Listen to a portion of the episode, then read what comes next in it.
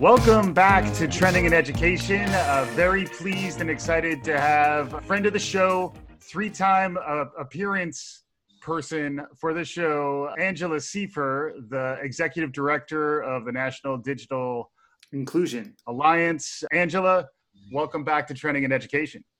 Thank you, Mike. I'm super excited to be with you again. I was mentioning when we were prepping briefly that our previous episode is both among the most downloaded shows ever of Trending in Education and also one of the shortest shows ever of Trending in Education. So I think that's a credit. I say that's that's you making the most of your time. But but last time we we we caught up was I think like maybe the third week of March. It was like right in the thick of the initial hitting of of the coronavirus of COVID nineteen in the U.S. And we were talking about how your organization, uh, which focuses on digital inclusion, was now facing new challenges. And then it feels like a world's worth of time has passed between then and now. Um, I hear you may be the hardest working person in honor of Regis Philbin. You're the hardest working person in digital inclusion in the US. But like, what's it been like, you know, since then? It's just such a such a wild ride, I imagine it has been a wild ride. I think it depends on if you're asking my nice, polite self or if you're asking my, I don't know, snarky self. mm, mm, yeah, right? we have time. We, we're going to go longer than the last episode, so we can we could. I'm asking for whatever perspective you think would help. Well, for entertainment purposes, yeah. the snarky self is like, oh, people finally realize there's a digital divide. Yeah. right, but that is that is pretty snarky. Yeah. So, um, the more respectful answer that I usually give is there's just more awareness. Yeah.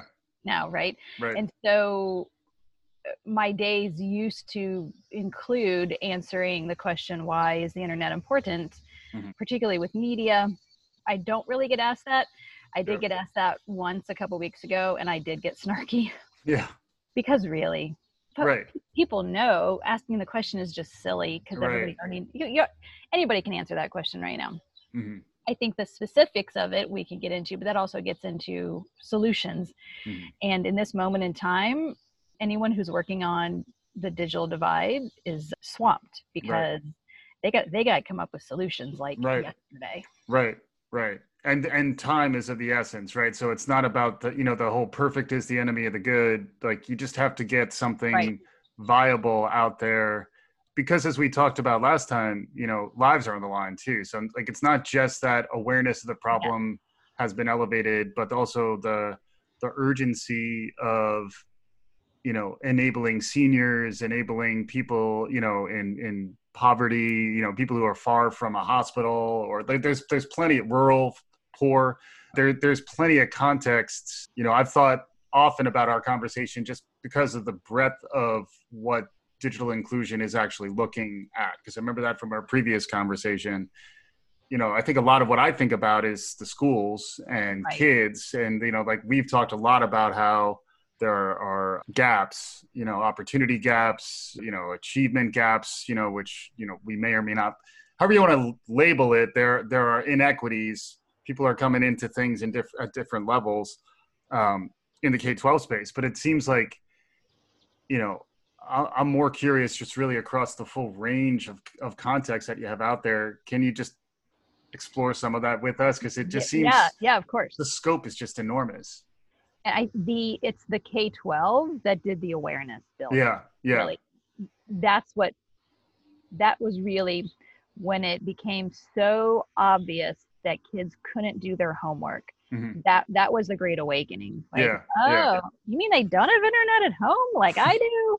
Like right. that, that's really what happened. Yeah. And then in the course of that is how we get to all the other populations. Right. right. So in the course of that, it helps us then widen that to any low income family. Right. Really, adult right. or child. So if the child doesn't have it, parent doesn't have it either. Right. Or the parent has a tiny bit on their phone and they save it for emergencies.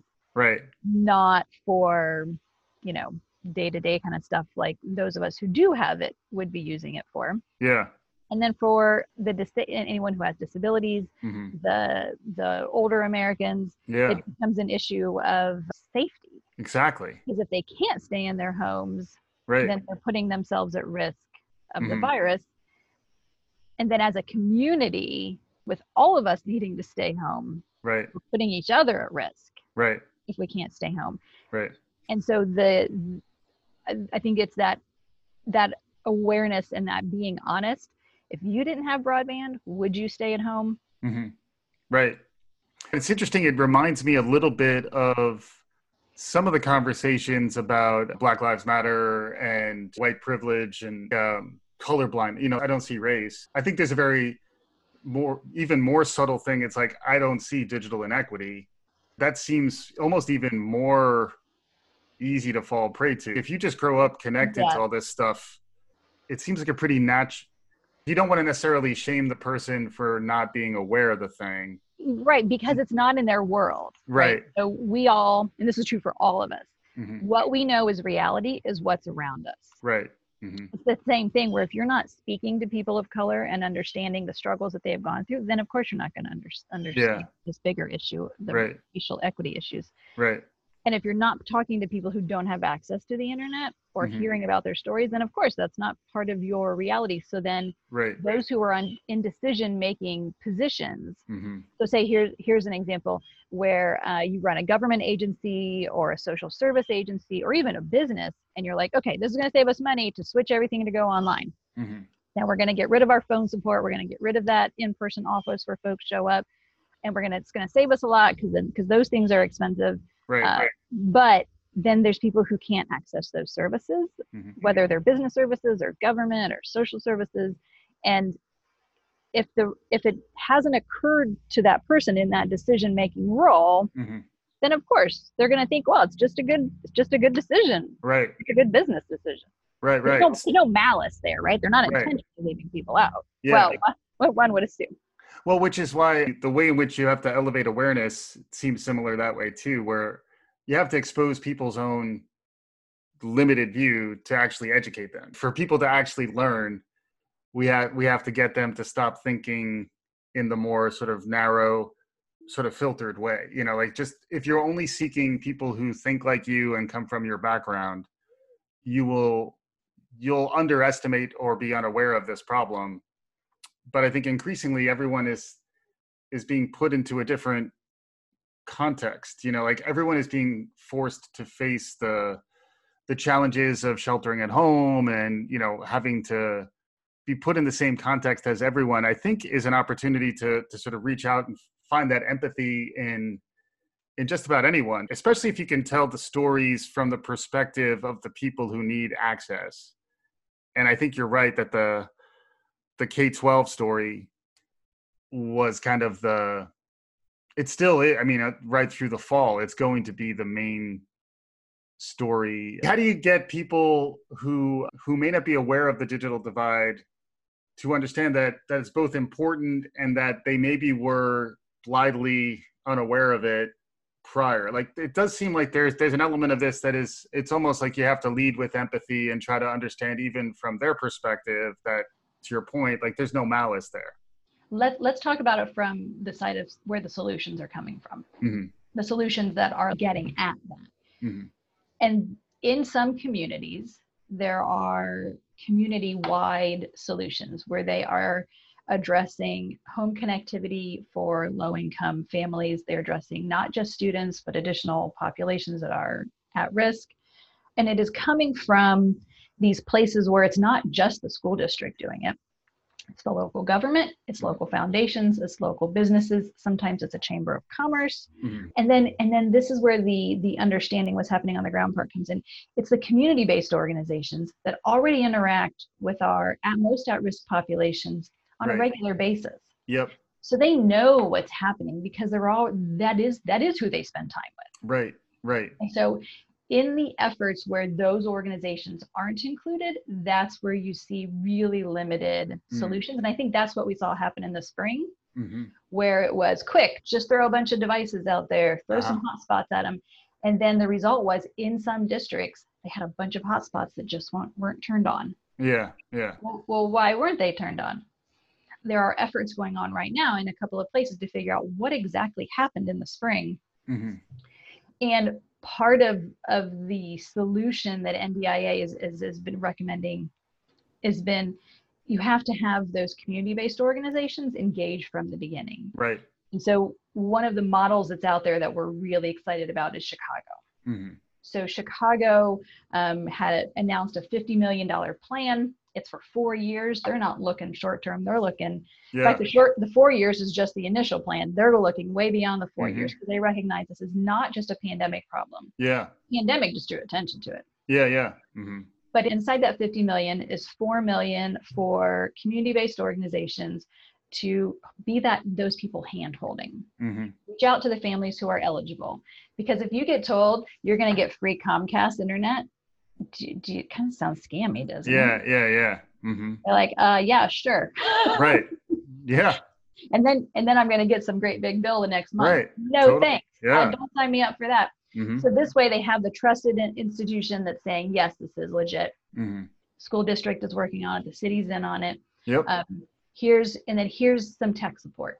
Mm-hmm. What what do you need help with? Mm-hmm. Is Zoom confusing? Are you mm-hmm. not really sure about security? Are you feeling unsafe on the internet? yeah child knows more than you do right right like oh, that's an issue right so to have that person that you can turn to in an entity that you already trusted i think that's huge and so we're yeah. seeing that in chicago we're seeing that in a few other places uh, and so that's the that's a point that we'd like to get out there a bit more yeah makes sense and and i think you know the looking back on the last three or four months there's been a lot of talk about emergency remote teaching and the idea that no one really was prepared for this, whether it's a, a community center that's trying to help folks with technology, or whether it's a you know a K-12 teacher in rural America or or urban America, wherever. But no one was really prepared, so we we did as well as we could collectively to respond in March when there were like sudden cancellations, sudden moves online. I think we all are aware that that a lot of folks got lost in the shuffle. A lot of a lot of students didn't get access, and we just lost touch with them. And now, looking ahead to the fall, any anticipation of how things are changed? Because it does feel like you know, I know from the way the instruction is designed and how you hybridize, how you think about the physical space that you're teaching in, all those things have there's a little more time to be thoughtful when you have five or six months as opposed to a couple of days. So how are you how are you thinking about you know the the difference between whatever happened in the spring to what you're anticipating in the K-12 space in the fall? NDIA's affiliates are are mostly community-based organizations, libraries, local governments, housing mm-hmm. authorities. So mm-hmm. our affiliates aren't K-12. Mm-hmm. Our affiliates are the entities that partner with K-12. Got it. Yep. And so their experience is that some of them are having improved relationships with their K 12 partners because there's that recognition now that, oh my gosh, you guys understand technology. Yeah. Um, so you're a valuable resource for us. Right. But then also, it is the, there are more organizations out there who've had to move their programming online. Just as you mm. said, it's not just the schools who've had to do this, it's also, yeah. You know, you were you were teaching meal prep. Right right? Yeah. Uh, and so how how right. you, and you used to do it in person. Mm-hmm. You were you were working with seniors to help them get into to different professions, right, right, to, to new jobs, and you were doing that in person. Yeah. We actually have one of our partners when they is a newer partner. When they had to switch, they were providing that service to seniors, helping them get into to new positions when when covid hit they tried to come up with a solution found a lot of their seniors that they've been working with didn't have internet at home didn't have a computer or didn't have digital skills one of those three things. Yeah. and the only solution they could come up with was paper. Mm-hmm. they reverted to correspondence school. Wow. Wow. Right which is kind of mind-blowing. It's kind of amazing yeah. You it know is, I, like I almost want to see the the chorus. It's like it reminds me of the old Civil War. You know, you know, dearest Prudence, it's been five. You know, it's like how what do you even do when you go correspondence? Like that's a whole that's a whole other podcast. Yeah, yeah, yeah, yeah, totally. And so now we are now working with them because mm-hmm. they've gotten some grant funds. Yeah. To be able to to set up the digital navigator model that Mm-hmm. ndia has been working on with some of our other partners which is that there's an individual who already works with the at-risk population and we cross train them That makes sense. so the trainers that were already working with these seniors in person to help them develop new skills that we would work with them so they would understand what are the low cost internet options in that person's area Mhm. um, for using grant funds to be able to buy them a computer or a tablet and then having that digital navigator be the person who says okay let's let's get you to where you, you can take these online courses that we now have available so yeah. getting them to that point where they can take the online courses and we don't that structure doesn't exist in the us right now Right. so for lots of us if we have a tech problem there's somebody we turn to Sure. right i turn to my husband for certain Yeah, things yeah. colleagues or friends for other things i'm the person some people turn to Isn't that? I mean, that's one of the reasons why we we have children, right? Eventually, they will be able to answer our tech support questions. You know? Yeah. well, only if they've grown up with that tech Good point. Right. See, that's me in my bubble. My bad. Yeah. right because in a low income community so my 10 year old has grown up with a computer Mhm. other 10 year olds have not grown up with computers and Right, maybe right, all they know is that mobile phone Right. and so there's actually colleges have expressed an issue they are coming across where kids coming into into the Mhm. universities and the community colleges don't have typing skills Right. because they they've They rarely thumb, they can, used a they can, they can thumb, thumb thumb it type. Yeah. but they've rarely used a keyboard Interesting. and so that's a digital skill hmm right and being able to ascertain um, what is real and what is not Yeah. Whew, we all need that right now. Yeah, yeah. way confusing out there. And we don't have an ongoing way of helping everybody keep up with digital skills all the way through life because because here's the super depressing part. We're never done. Yeah. I know.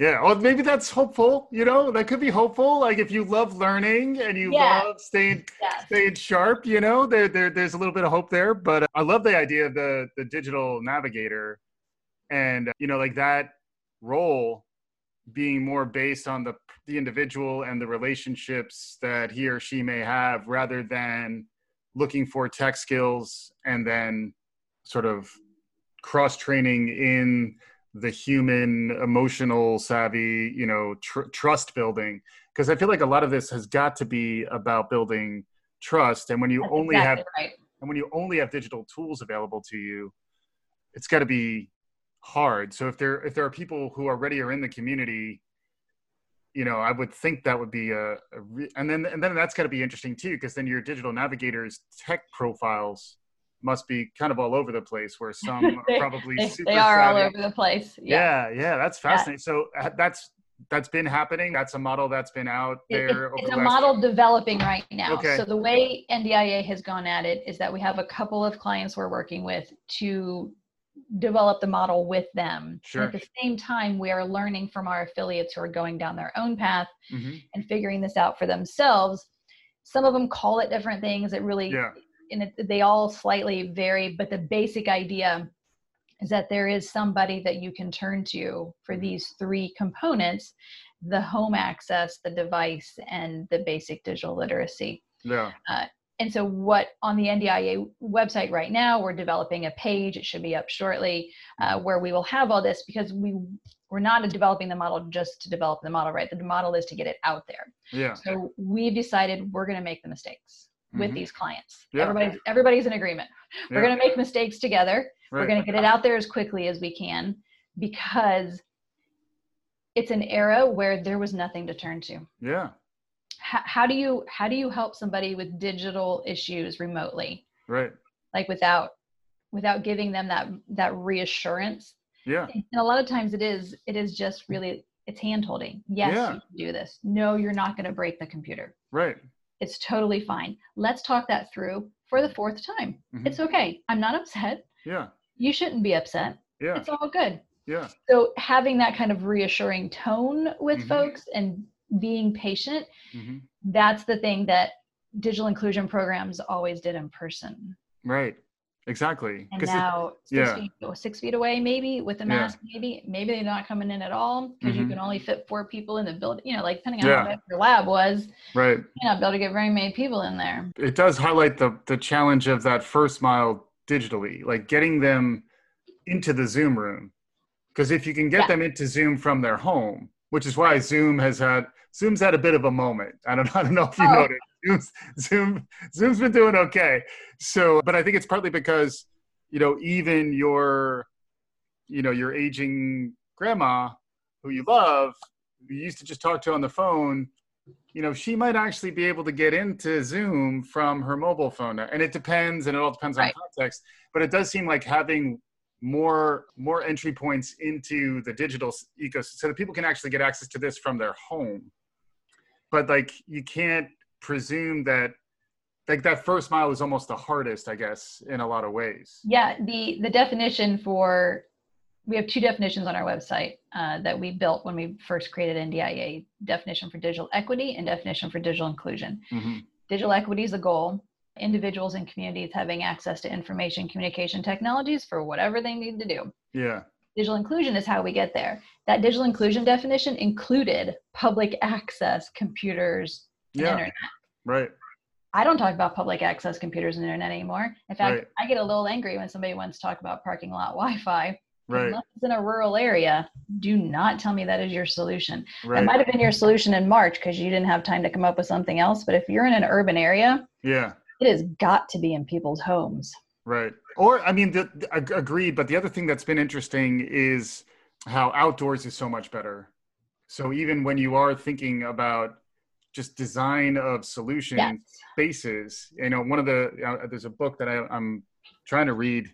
it's somewhere around here uh, about the redesign of school spaces in light of this. And you know, I know you've you spent a lot of time thinking about you know libraries and community centers, and you know, agreed. Like if if folks are enabled from their homes, that that'd be ideal if everyone could do it from their homes. But there is going to be this this rough period yes. which we're going to be in for a little while where to get people enabled from their homes they're probably going to need to interface either by phone or in uh, some kind of physical space right but mike I, th- I think the difference in, in what we're saying is that yes what you're saying is that you need that physical space because you're going to need people need help mm-hmm. so how do you help them to be able to use what they need to use at home mm-hmm the part the piece i want to make sure folks understand is that we can't say that a long-term solution mm-hmm. is public access mm-hmm. of the internet and of computers um, right, right. it was never a good regardless answer. yeah it was never a good answer before right for sure especially when we think about what we're using the internet for our mm-hmm. taxes right. telehealth appointments. Right. You're really going to do a telehealth appointment right. in a library parking lot? Yeah, from anybody kiosk. who can come by and hear yeah, about, yeah. or even yeah, like even what if you don't have a car and you're just sitting outside and everybody can hear you talking about whatever yeah, it is yeah. that you don't really want people to hear sure. or and i have seen somebody do their taxes in a in a coffee shop before yeah which just feels really uncomfortable to me yeah mm-hmm. mm-hmm. yeah, yeah. it's just it to me everything keeps coming back to uh, empathy you know like just trying to understand what it's got to be like to be different from yourself you know like because reg- we're all different regardless of, of how many attributes we may share but then trying to understand now uh, it's really the thing that's been most profound for me in light of the pandemic is like my struggles which is where is that amazon delivery you know or am i disinfecting my my grubhub effectively enough. You know, woe is me. Whereas other folks out there are so much more limited. You know, the idea of sheltering at home is a very you know, if you don't really if you don't really have a home even That's to right. live in, you can't. It's a shelter. privilege to yeah. shelter. Yeah, yeah. So, so anyway, I did want to try to look forward a little bit uh, from your perspective because uh, I do think it's interesting. To your previous point, that digital inclusion, the awareness has been elevated and i think we all hope and pray that this uh, pandemic will be resolved somehow in the next say two or so years. The awareness around digital inclusion will be elevated and hopefully there'll be an opportunity to continue to to to run with this momentum. So so how do you see you know both the the near term like say like now through the the run of this this this pandemic which who knows how long that's going to be. And then maybe more on a say like five year out kind of horizon. I'd love to get a little bit of both of those perspectives for you because from you because it's such an amazing time to be thinking about the future. And and i just love getting perspectives of, from people who are really in the thick of it in different contexts. And the context you've been navigating is really complicated. And you know it is it's really noble work you're doing too so thanks again for for what you and the team are, are doing but i'd love to get some near term and maybe a little longer term perspective from you sure the near term i think is about those partnerships mm-hmm. it's about more community members coming at this together mm-hmm. it's been really great to see digital equity funds being mm-hmm. set up at community foundations mm-hmm. In fact, so for example, there was a digital equity fund at the Cleveland Foundation that nobody was putting money in. Mm. They already had one. Mm.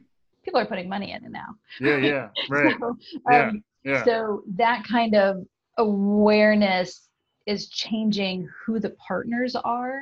Mm. Another great example from Cleveland is a corporation there because of the limited amount of devices out there available so, real quick, your listeners probably already know this. Chromebooks are way behind for being for delivery dates. There's just hard to find cheaper computers to get out there. And so, one of the solutions is to refurbish computers locally. Mm-hmm. And a corporation in Cleveland has bought out their computer lease so that they can use those computers, have them refurbished, get them oh, into homes. Nice, nice, yeah. Right. So that that was their solution because mm. they it was they were scheduled to be shipped off, right? Mm. Mm-hmm. they're like, forget it, don't don't send these out. We right. need to keep these in town because mm. we don't have enough in our city and we mm. can't get them fast enough that wow. are new. Yeah. Huh. So those kinds of solutions Got are it. very yeah. local. Mm-hmm. Uh, that happens because there's there are those discussions and those relationships where folks are explaining here's an exact problem that we have we right. it's, computers yeah it's almost like the the logistics around the ppes that we heard so much yeah, about that's exactly right Mike, that's a perfect chromebooks are, are are kind of like they're as they're, they're becoming essential equipment yes that needs to be managed in terms of pu- both public health and education and probably a, a whole a whole wealth of contexts I'm not even thinking of right now. And here's here's a wrinkle to that, and then we can get back to the solution thing. Here's yeah. a wrinkle to the um, not enough devices is that the devices that schools push out there to their students have a lot of security controls on them, right? For a good reason. Mm-hmm. But the result then is that after school programs and things that the parents need to do are not you can't do them; those aren't accessible on. Got it. Mm-hmm. So what what has happened is happening now is that those after school programs are going and buying additional machines. Mm-hmm. And then that child has two computers. Right. One they use for school stuff, mm-hmm. one they use for like for after school yeah. program. And normally like, okay, well, good for the child. Now they right. have computers. But there's not enough computers out there. So right. one child could end up with two computers, another child could have no computer. Right, right, right. Right. So a lot of inefficiency. Yeah. A lot yeah. of inefficiency. And it's I'm, there's no blame here, right? Mm-hmm. Sure. that because of the way this has had to come up so quickly. So this is where that relationships between folks is really important so mm-hmm. that the after school program can say to the school, yeah. Can you make our Zoom link an allowable yeah. for your right. students? Mm-hmm. Um, and for the parents to be able to have that relationship with the schools and the mm-hmm. programs that they're working with to say, here's what we're doing. Right the parent doesn't have another device, but this device that you provided to the student is the only one in the household. Right, right. If they're going to apply for unemployment benefits and they can't do it on that computer, right, then it may not be happening. Right, right. So there has to be that communication, mm-hmm. uh, which only happens in places where those relationships exist mm-hmm. and or where they're building them right now. That makes sense. Yeah, and that I guess that's kind of the type of solutions that are are being designed. It's going to yeah. be a lot of that MacGyver in a broom closet. Here's what you have. How do you figure out? Oh, good thing there's some chewing gum because like now we can actually get Wi-Fi to the. But I'm, I'm joking. Yeah. But uh, but it does feel like it's almost like the, we're in this resourceful.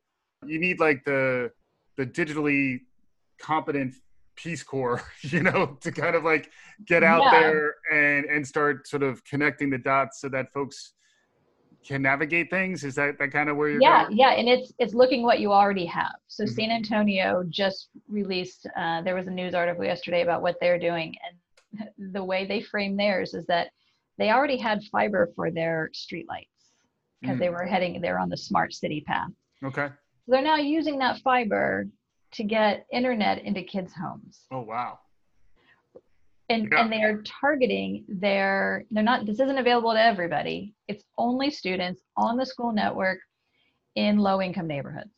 Wow. So that is how they deal with so their electricity is like the the way they're getting their electricity is how they're not about it. the electricity no. It's, it's about, about fiber. it's about it's about traffic lights. Mm. so the traffic lights have uh, and they're setting up mesh and wireless networks to go from the traffic lights into the kids' homes. Wow. That's some cool stuff. It is some cool stuff. And that is using what you already have. Yeah. Right. What do we have? Well, we have fiber for traffic lights. And yeah, one of the with... jokes in the article was like, oh, now everybody wants smart traffic lights. well, that is, I mean, honestly, if you go through that looking glass too, like how do you get a traffic light in your neighborhood? You have you have well-funded homes with parents who know how to complain, but uh, that's a whole nother conversation. So, so a lot of, but like some there is some hope, but there's a ton of work to be done. Really uh, critical period to try to get some things right that we couldn't get right back in the spring. Is, is yes. that right? Yeah. Yes. Yeah. Yeah. Yeah. I think that's totally accurate. And we are seeing some of these examples where you're like, wow, yeah. you know, impressive. And then other times I'll talk to other affiliates where they're like, my city's doing nothing. Yeah. Right. So it really varies across the country, which means the inequality, right, is just yeah. intense that's out there. But but maybe there is a bit of a call to action for folks who have more time on their hands, who are digitally savvy, to to volunteer and try to pitch in. Because the good news is, at least, I guess, the good news is that you're not as localized in terms of your ability to deliver the help. Like you, we should be able to centralize some yeah, of the expertise. But, all, but yeah, we can centralize the expertise, but not the action. Mm-hmm, right. So the action has to be local. It needs to be locally funded and then delivered by locally. Well, and we're work we're working on federal funding. So okay. But still, that, yeah, people in the community have count to do, on that though, right? Like yeah, we right. only count on what's local. Right. And even there is some national interest from different organizations that want to help. But the more the more there's a plan in yeah. those localities, the more likely those national interests are to come in and help. Yeah. So for those listening, uh, checking with with what's ask ask the questions, right? Mm-hmm. What what are what is our plan? Who's working on it? Is anybody right. Right. I would ask uh, local government folks, don't stop with just one person, right? Keep asking until you can get an answer. Mm. The local library, what are they doing? Mm-hmm. Because their resources are now all online. Right. right. So, in my opinion, they are they are part of the leadership team, and this is happening in lots of places. We're seeing it where they are part of the leadership team that's figuring out how to get access into people's homes. Mm-hmm. not just for the students but because the libraries yeah. their resources and you can't access them if you don't have internet at home. Yeah. I happen to be i happen to be married to a librarian so you're you're, oh, speaking you're speaking my language. Yeah yeah yeah. Ex- ex- excellent. Yeah. Uh, so then i think it's also those community-based organizations any low-income housing property owners and mm-hmm. housing authorities. This is who we're seeing in the mix now, right? Mm-hmm. We're seeing community based organizations that are already connected. We're seeing a huge interest among those that serve immigrant populations. Mm-hmm. that hadn't been doing digital inclusion work before and are now all of a sudden in a situation where they have to do it. Mm-hmm. And it really has to be them because it's mm-hmm. that's the whole trusted piece of it. Yeah. Right who is who has the the least trust out there for mm-hmm. anybody mm-hmm, mm-hmm. new new folks to the country right right right right this is a scary time for them right. sure States. yeah so the the organizations that serve them now all of a sudden find them in a place where they are serving as though as digital navigators but they had no prep to do it uh-huh wow yeah so so having those figuring out asking everybody in town. Mm-hmm. Um, and one of the questions to ask is, uh, where is our local government's CARES Act money going? Mm-hmm. Right. Is any of it going to buy devices? Is any of it going to buy connectivity? Mm-hmm, it should be. Mm-hmm, mm-hmm, mm-hmm, How about the CARES Act money that the school district got? Is any of that going to connectivity or devices? Yeah, yeah, yeah. Yeah, so that's some real real talk stuff that folks can do now to begin to feel like they're part of the solution here. Yes. Uh, in addition to just elevating awareness, ask the questions, that's talk right. to your friends, let other people know, remind them, even if it seems obvious. You know, there's awareness of the problem, but the, that's still not a solution. So like until we feel like we're in a good place, which is probably going to be maybe never, but at least pandemic wise, you know, it's probably right through the run of the pandemic. There's going to be a hard fight, at least for the next year, year or two years, to try to manage the public health access, social distancing, right. di- digital, non-digital, all that stuff. One of the things that we can talk about, I think, is what the internet service providers are doing. Mm and the length of time that those contracts are being brokered for. Mm. Uh, we're seeing it with uh, local governments, house community-based organizations, housing authorities, and school districts are negotiating with internet service providers for bulk purchases. Mm-hmm. So they'll say, okay, we're gonna we want to purchase, you know, 2,000 accounts. Uh, we're going to pay directly for those accounts and then there is an entity whether it might be the school district it might be a community-based organization somebody is then the one that that helps that household receive that free internet that's being paid for elsewhere mm-hmm. what we're seeing right now is that comcast is doing it at $10 per month sometimes they throw in a couple extra months depending upon who they're negotiating with mm-hmm. we're seeing cox is about the same we're seeing T-Mobile and AT&T offering a wireless plans for $20 a month, no data cap. Mm. AT&T so far haven't heard of any wireline deals, meaning their DSL or fiber, mm, mm. which is unfortunate because those hotspot, those mobile hotspot solutions have a about an $85 charge for the hotspot. Oh wow! So those yeah. are not cheap solutions in the long run, because mm-hmm. um, your long run right is also part of the question. Is it 12 months? Right. Six months? Is it two years? T-Mobile asks for a two-year commitment. Mm-hmm. Uh, get them to negotiate that down because that's too that's too much. Because mm-hmm. uh, who knows what this is going to look like? Right, right. And then Charter's deal is thirty dollars a month. Mm-hmm. Everybody who has contacts with Charter, tell them that is not acceptable. Yeah, yeah, yeah. Comcast and Cox are coming in at ten, and they're coming in at thirty. Right, right. This is a pandemic, for God's sake. Yeah, exactly. This is not time to make a profit. Oh my goodness. Yeah, yeah. And then, but then on the other side, where do you see this heading? So let's let's you know hope and pray we get through the pandemic and you know things settle down eventually and folks start coming back to whatever the new normal is. You know, we talk a lot about on this show how the new normal will likely in, include online learning, likely include telehealth, more working from home. I imagine those are some of the trends you're also uh, tracking on your end. But but how do you envision sort of the evolution of the digital inclusion movement you know broader awareness like what happens what happens next? Digital inclusion practitioners like to talk about this genie not going back into the bottle. Mm-hmm. will we a year from now if we're able to get the pandemic under control be like yeah kids can go to the library. Yeah you can go to the mcdonald's. Mm-hmm. no like we have got to keep that from happening. Yeah. And, and i think we're the awareness is such that I feel hopeful that we won't go back to that, but also resources are already pretty thin and yeah. strapped. So in a, in a world of limited resources, there will be some places that yes, that is exactly what they go back to. Right. Is public access. And so then that continues to exacerbate our digital divides, mm-hmm. which, as you mentioned earlier, really lay across bigger, broader equity issues. Right. Right. Right. Like the, the digital divide is a thing that impacts all the other equity issues and is impacted by the other equity issues. Yeah. We, so we have to take care of it as yeah. one of the equity issues that we must be addressing. And it does feel like it's one that is solvable if you throw money at it, which is not a bad thing. You know, like it just the, the scale of the spend that would be needed to solve this is is, is enormous but I also know there's you know five or so CEOs who've been testifying before Congress recently, who, who could probably in the in the cushions of their sofas on their their dormant campuses could could scrap together some funding to start to solve some of these problems. but uh, but it but it is a place where you know if you do start thinking longer term you know almost like like like access to electricity access to uh, clean water you know something that we're still still trying to get to the the 99th percentile maybe in some places but we're, we're, we're pretty close to getting that to be universal. Maybe this is an opportunity through real work you know it's not like people aren't going to have to con- make these connections and move the ball forward and you know call their local governments and get activated.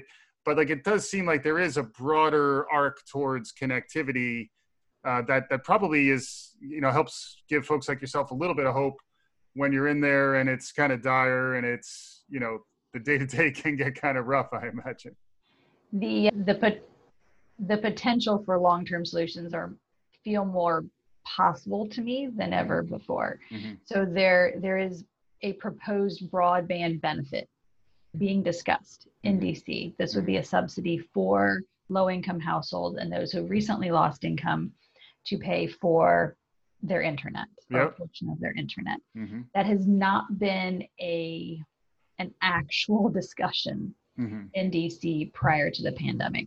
Right, right. So yes, I think the understanding that the internet is an essential service mm-hmm. and we have to make sure of it, but it's in everybody's homes is influencing public policy right now. We're seeing mm-hmm. that happening at the local level, at the state level, at the federal level. At the local level, we're seeing not only those activities that we just dis- discussed, but we're seeing a little bit of the pushing of some of the policies that have been barriers in the past. Mm-hmm. So they're doing it super cautiously, but mm. I'm fascinating that it is still ha- that it, they are pushing it in their gentle way. It's mm-hmm. it's happening, and then at the federal level, there are more groups advocating for this broadband benefit, advocating for funds for E-rate to help cover costs to go into the home, mm-hmm. for a change in policy so that the E-rate can be used to be cover internet and devices in the home. Mm-hmm. All of that is happening now, and it wasn't happening before. So right. that whole genie in the bottle business, can we continue to keep working on those post pandemic. Mm-hmm. Again, we're just going to assume there will, in fact, be a post pandemic. Yeah, that makes a lot of sense. So, Angela, always amazing to get your time. I know, I know it's scarce, so I definitely appreciate it. Our listeners appreciate. I always probably get as much response from the shows we've done with you as any of the topics that we've covered. So clearly, you're onto something. Our listeners are, are certainly responding, which is awesome. Any final thoughts uh, as we wrap up here? I am very hopeful right? Like I am working way too much, right? But but it's because I believe in it. Mm-hmm. I believe we can get there. I believe we are making progress. And the folks that we work with on the ground are so inspirational the way that they are coming up with solutions that even though it feels daunting right now, I think it is in fact a bright spot. Awesome. Ending on a high note. Always a good way to go. Angela Siefer, the executive director of the National Digital Inclusion Alliance, uh, digitalinclusion.org is where you can find all this information. Really a wonderful organization. Lots of people are really trying to make a difference. Thanks again for joining, and uh, thanks everyone for listening.